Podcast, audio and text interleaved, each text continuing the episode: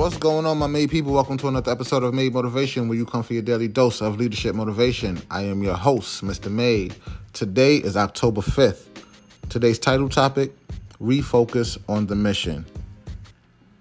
Ralph Waldo Emerson observed concentration is the secret of strength in politics, in war, in trade, in short, in all management of human affairs. Where should you focus that concentration? On the mission. And when you make a mistake, don't chase after it.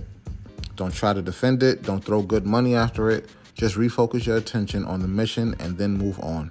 You must always keep your eye on what it is you desire to do. I have yet to meet a person focused on yesterday who had a better tomorrow.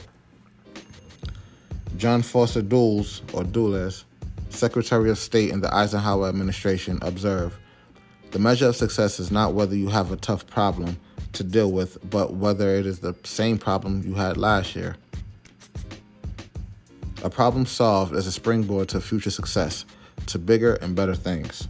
The key is to focus on what you are learning, not on what you are losing. If you do that, then you will open the door to future possibilities. A positive attitude can help you do can help you do that. It can help you learn from the present and look to the future.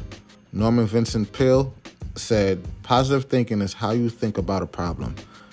Enthusiasm is how you feel about a problem. The two together determine what you do about a problem."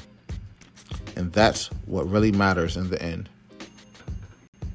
Today's takeaway if you have a tough problem that won't go away, check to make sure your attitude isn't at fault.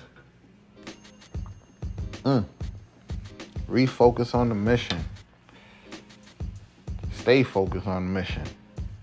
That's all it's telling us to do. Whatever's going on, let it go on. Make a mistake, okay. Learn from it, move forward.